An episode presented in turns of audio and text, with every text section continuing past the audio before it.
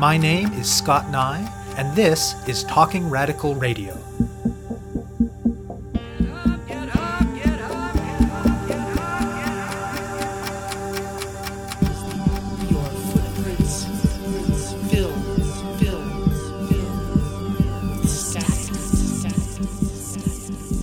Hello and welcome to Talking Radical Radio, where we bring you grassroots voices from across Canada. We give you the chance to hear many different people that are facing many different struggles talk about what they're doing, how they're doing it, and why they're doing it, in the belief that such listening is a crucial step in strengthening all of our efforts to change the world. On this week's show, I will be speaking with Dmitry Vitaliev. Information technology and the many resources and tools that comprise the online world are, for better or worse, integral to how most activist and organizing efforts in North America today do their work. Yet, according to today's guest, who works with people engaged in a wide range of efforts to create social change around the world, activists and organizers in this country are considerably less aware than those elsewhere in the world when it comes both to the digital threats they face, from surveillance to disruption, and to the skills and tools necessary to counter those threats. Dmitry Vitaliev is an IT professional who has for many years specialized in digital security and privacy technology in support of people who are engaged in independent media work and people who are on the front lines of struggles for rights, justice, and freedom around the world. He has done a great deal of work to create resources and to build knowledge and capacity on these questions among activists and organizers and in recent years he has primarily been involved as a co founder and director of a Montreal based nonprofit called eQualitie. That's lowercase e, capital Q, lowercase u a l i t dot i e. eQualitie defines its mission as being, quote, to promote and defend fundamental freedoms and human rights, end quote, through working to, quote, create accessible technology and improve the skill set needed for defending human rights and freedoms in the digital age, end quote. They aim to do this through creating digital tools of various kinds, through education, and through capacity building. One area of particular expertise has been defending activist websites against what are called distributed denial of service attacks, a method of online attack meant to knock websites offline. Though most of the groups they have worked with prefer not to be named, a couple of prominent websites they've been enlisted to protect and that have given permission to be identified publicly include Black Lives Matter in the United States, and the boycott, divestment, and sanctions, or BDS movement that emerged from Palestinian civil society and has been taken up around the world. Vitaliev talks with me about his own history of contributions to human rights work as an IT professional, about the work of eQualitie, about the relatively low level of interest and knowledge on these questions among many activists and organizers in North America, and about what we can do to start changing that. We spoke by Skype from Montreal. My name is Dmitry Vitaliev. I'm originally from the Soviet Union, which is now Russia, from Moscow, an immigrant of many years and a resident of many countries. Now I'm living in Canada where I've established myself, built a family and so on, and have also launched eQualitie as an organization developing tools and providing services in the realm of digital security but for the specific purpose of protecting and defending human rights in the digital age. I was, you know, a child when my family defected from the Soviet Union. My father was an investigative journalist. However, he was also quite adamant that I wouldn't pursue this career myself and kind of pushed me to study something that would always be useful where I could always earn my way so I went to study IT and I got to work, you know, in IT for a few years, but it really wasn't my thing. I thought it was a little bit too dry, a little bit disconnected from the world that I wanted to participate in. One day by chance in Ireland, I stumbled across a human rights organization who needed actually some IT support and joined them. Quite quickly realizing that some of the information that I carried as an IT professional could be incredibly useful to the activists that they were working with in the field. I remember dealing with somebody actually back in Russia as well who was being persecuted by the local law enforcement for the human rights work that they were doing, teaching them, you know, how to send us an email securely. And I recall then he didn't really understand anything I was trying to tell him. So I created a couple of pages with screenshots and he didn't understand that either. So I created what later on ended up being a chapter in one of the manuals that I wrote on email security. So it kind of all spawned from there. The need for, well, it's really the need for everyone, but activists more acutely to be able to operate with confidence and with security in the digital age was already very prevalent. And this is 15 years ago now. So that kind of spawned into several different manuals and publications.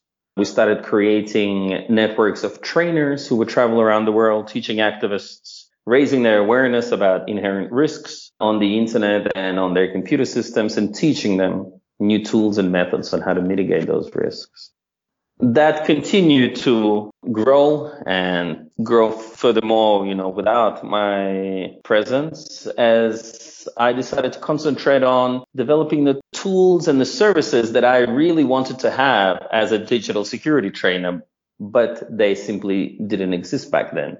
Myself and people who I work with have been strong advocates of using solutions which were created in open source which allowed, you know, external and third party review and inspection, which did not entrap the users in some sort of commercial model. And for quite a number of digital security areas, these tools or these services did not exist. And they did not exist because, you know, it is quite time consuming and requires a lot of skill and a lot of people power to develop tools that would stand up to the threat model faced by these activists. So about five or maybe six years ago now, I again pivoted from frontline work into what I guess now is backend work, into developing tools and services that are then presented by trainers or picked up directly by the users themselves around the world.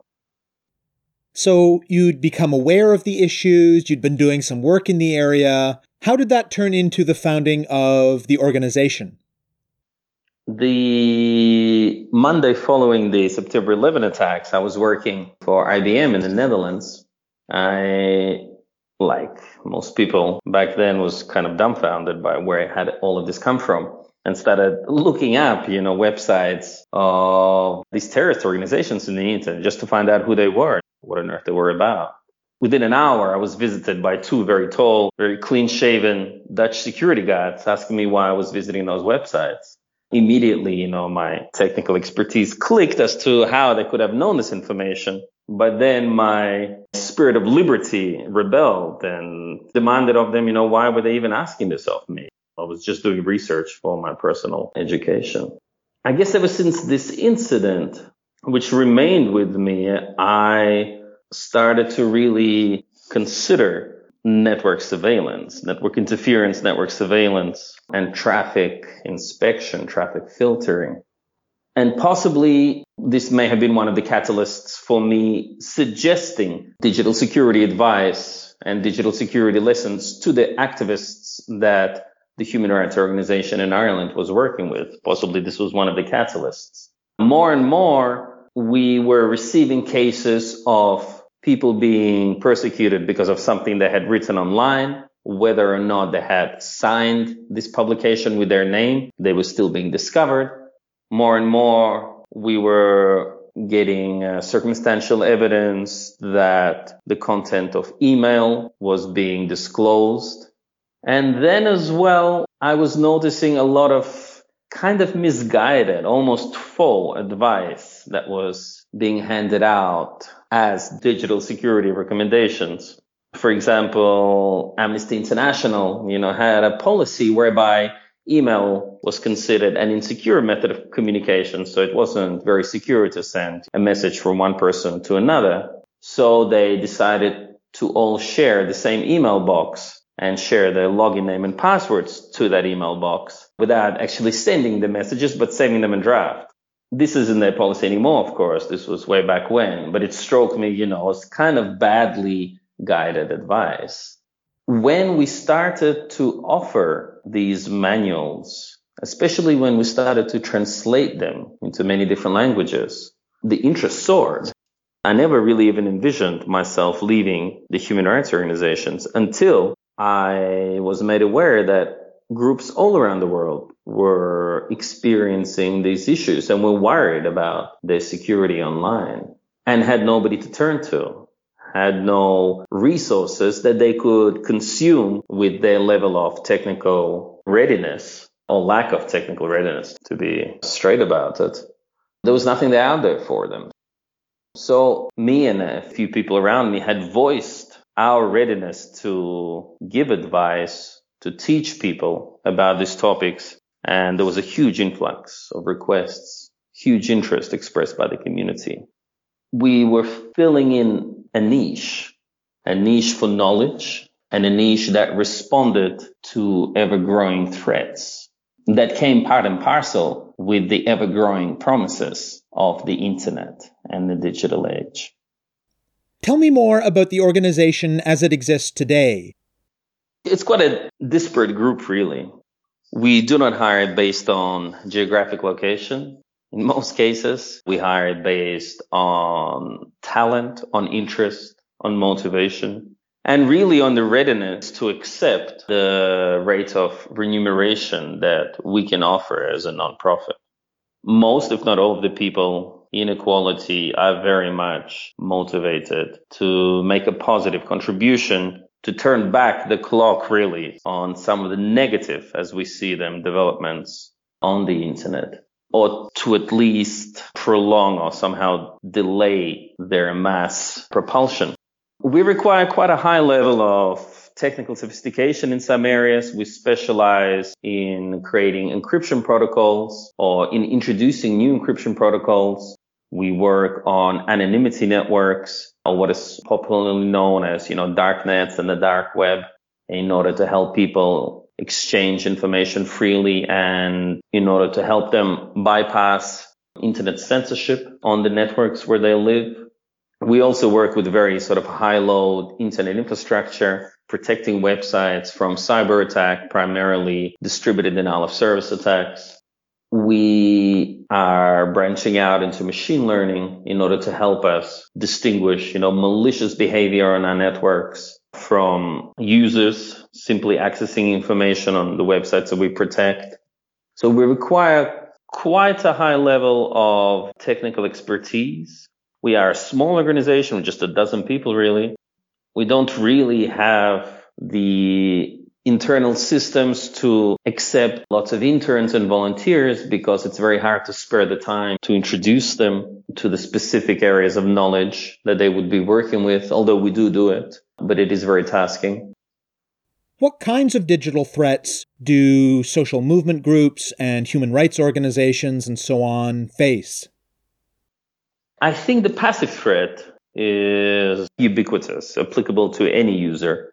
These threats include everything from hacking of an account to getting your computer infected by a ransomware, you know, that would encrypt all your documents and demand payment for their decryption having a website infected by all sorts of malicious software, simply losing or having your computer or smartphone stolen. So these kind of common risks obviously apply to activists as well. However, activists also face targeted threats. The ability to break into an association of activists, whether they would be, you know, Iranian or Russian or Chinese or Canadian or American, is a huge problem. And the ability to craft phishing and spear phishing campaigns is readily available to people with some sort of modicum of technical skill. So activists are often the target of sophisticated and semi-sophisticated campaigns to break into their accounts, to infiltrate their networks. And then also the domain that we work with quite a lot to knock their websites offline. So many organizations rely on their website, on their internet presence as the primary mode of communication and the primary reason really to update their community on their work, to release their investigations, to publish news, to publish the results of their projects. All of this is done most of the time through their websites. Now, when this website is knocked offline, It is a way to censor them, basically. It is a very rough, a very brute method of censoring them, of stopping their message. So we see that quite a lot in the four years of existence of our website protection infrastructure, which is called Deflect. We have identified over 430 separate attacks against the websites we protect. We have just released a report late last year on attacks against the Black Lives Matter movement website, which we have been protecting for the last eight months and which itself attracted over 120, I think, separate incidents. So I feel that activists do certainly attract a lot of the negative attention and a lot of the digital threat because of the nature of their work and because of their reliance and quite often over reliance on technology to do so. You mentioned that you've been working with Black Lives Matter protecting their website. What other groups has eQualitie worked with over the years? Well, we work with quite a lot of organizations. We also work on the assumption that we do not publicize our collaboration unless they give us explicit permission to do so. So I can't talk about all of the organizations we protect or work with in respect for their privacy and the fact that their association with us may be a problem for them in their country. Our previous report was on attacks against the BDS movement website. This is the boycott, divest and sanction movement and their primary website, which is under our protection. And our first report, for example, was on uh, independent investigative journalism website and organization on the outskirts of Kiev in Ukraine. This was basically a group of environmental activists who were trying to prevent the illegal logging of a forest near the Ukrainian capital of Kiev. We work with groups quite a bit in the Middle East, in Syria, a lot of independent reporting coming out of Syria a lot of groups that work on the Israeli Palestine conflict. We also work quite a bit with kind of intermediary organizations such as uh, ethical ISPs, internet service providers, who host many of these websites and basically use Deflect as a layer of protection to their infrastructure as well. We have designed Deflect in open source meaning that anybody else out there, anybody listening to this program can go on our website and download everything we have worked on in the last five years and replicate their own infrastructure. We only want to promote the adoption and the propagation of these tools, the propagation of security for all on the internet. So, given that most of the groups that you work with are not groups that have much money themselves, how do you keep your organization going? We seek grants.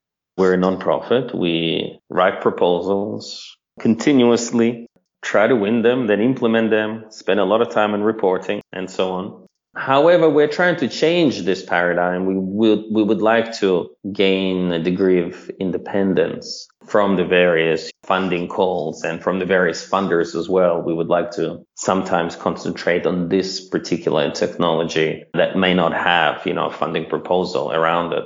But yes, to date it has been simply fundraising. Sometimes we do small consultancy based projects so yeah, we're investigating new avenues for how we could begin to generate revenue whilst, as you rightly pointed out, not relying on our actual clients to be able to afford or to pay for these services.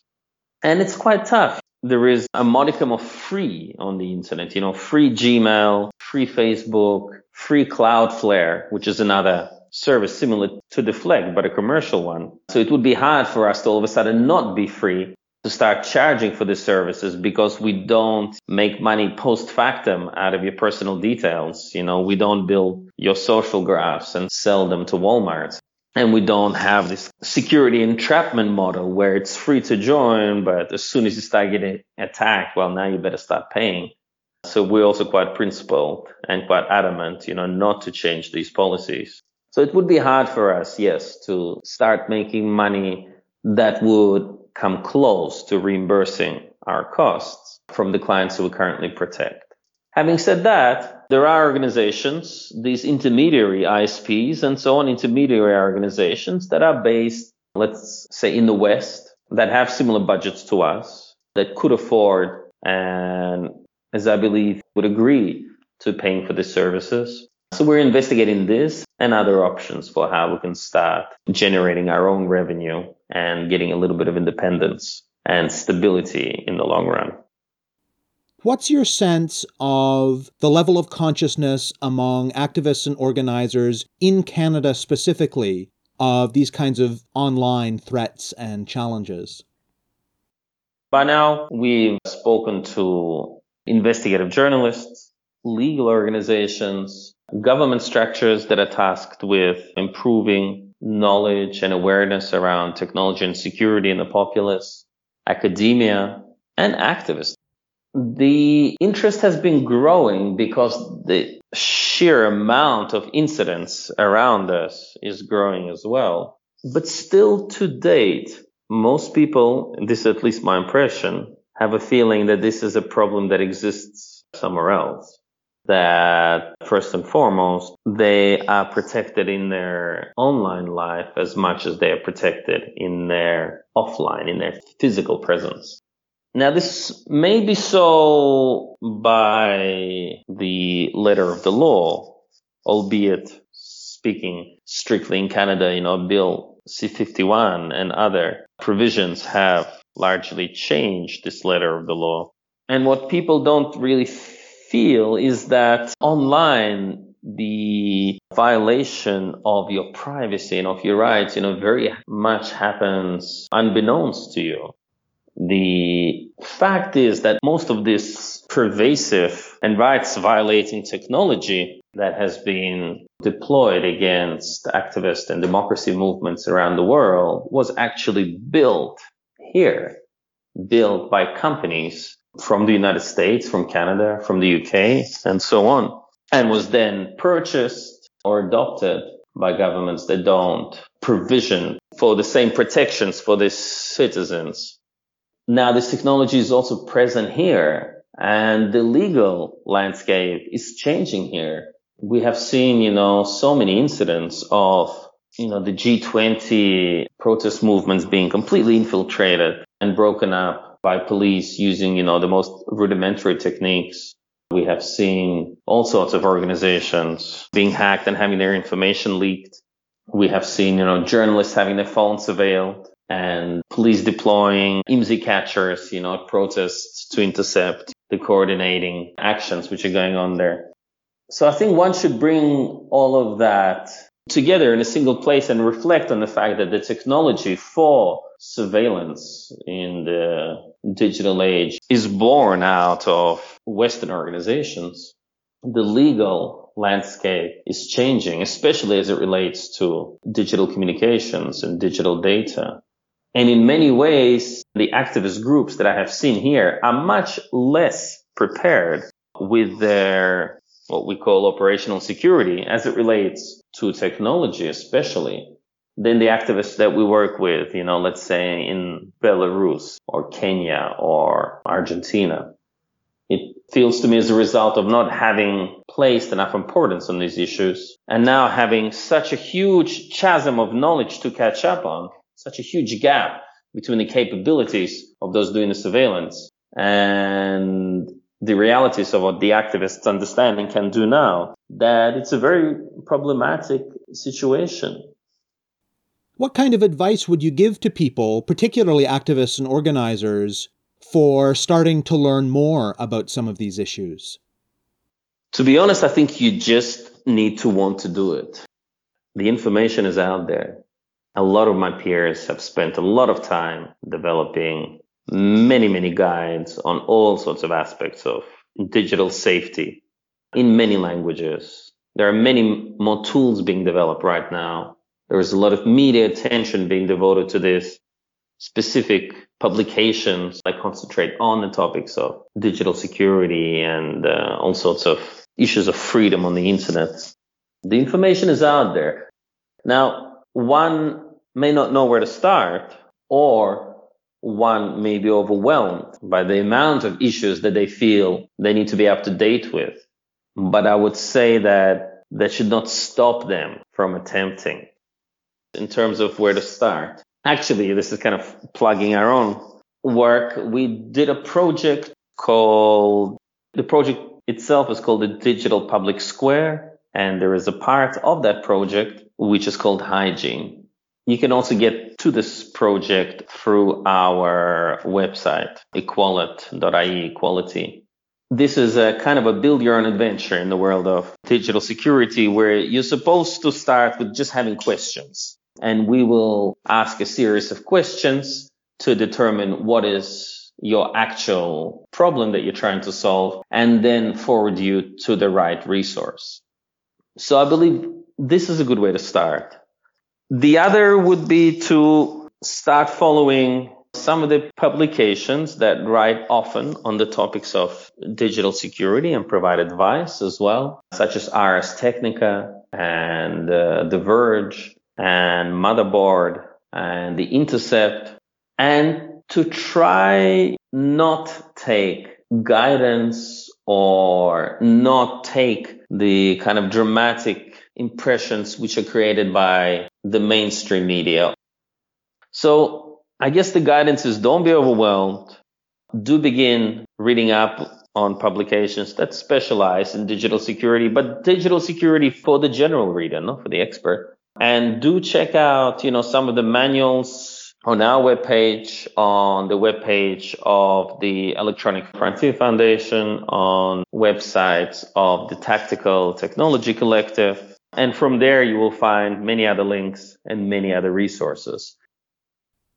You have been listening to my interview with Dmitry Vitaliev, co founder and director of the nonprofit eQualitie, which works to provide tools, services, and education related to digital security and privacy to those engaged in human rights struggles. To learn more about their work, go to their website at equalit.ie.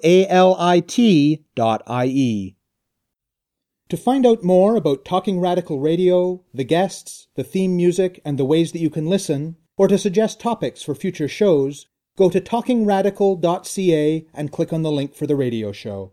On the site, you can sign up for email updates or follow us on Facebook or Twitter. I'm your host, Scott Neigh, a writer and media producer based in Hamilton, Ontario, and the author of two books of Canadian history told through the stories of activists, Gender and Sexuality, and Resisting the State, both from Fernwood Publishing. Thank you very much for listening, and I hope you tune in again next week.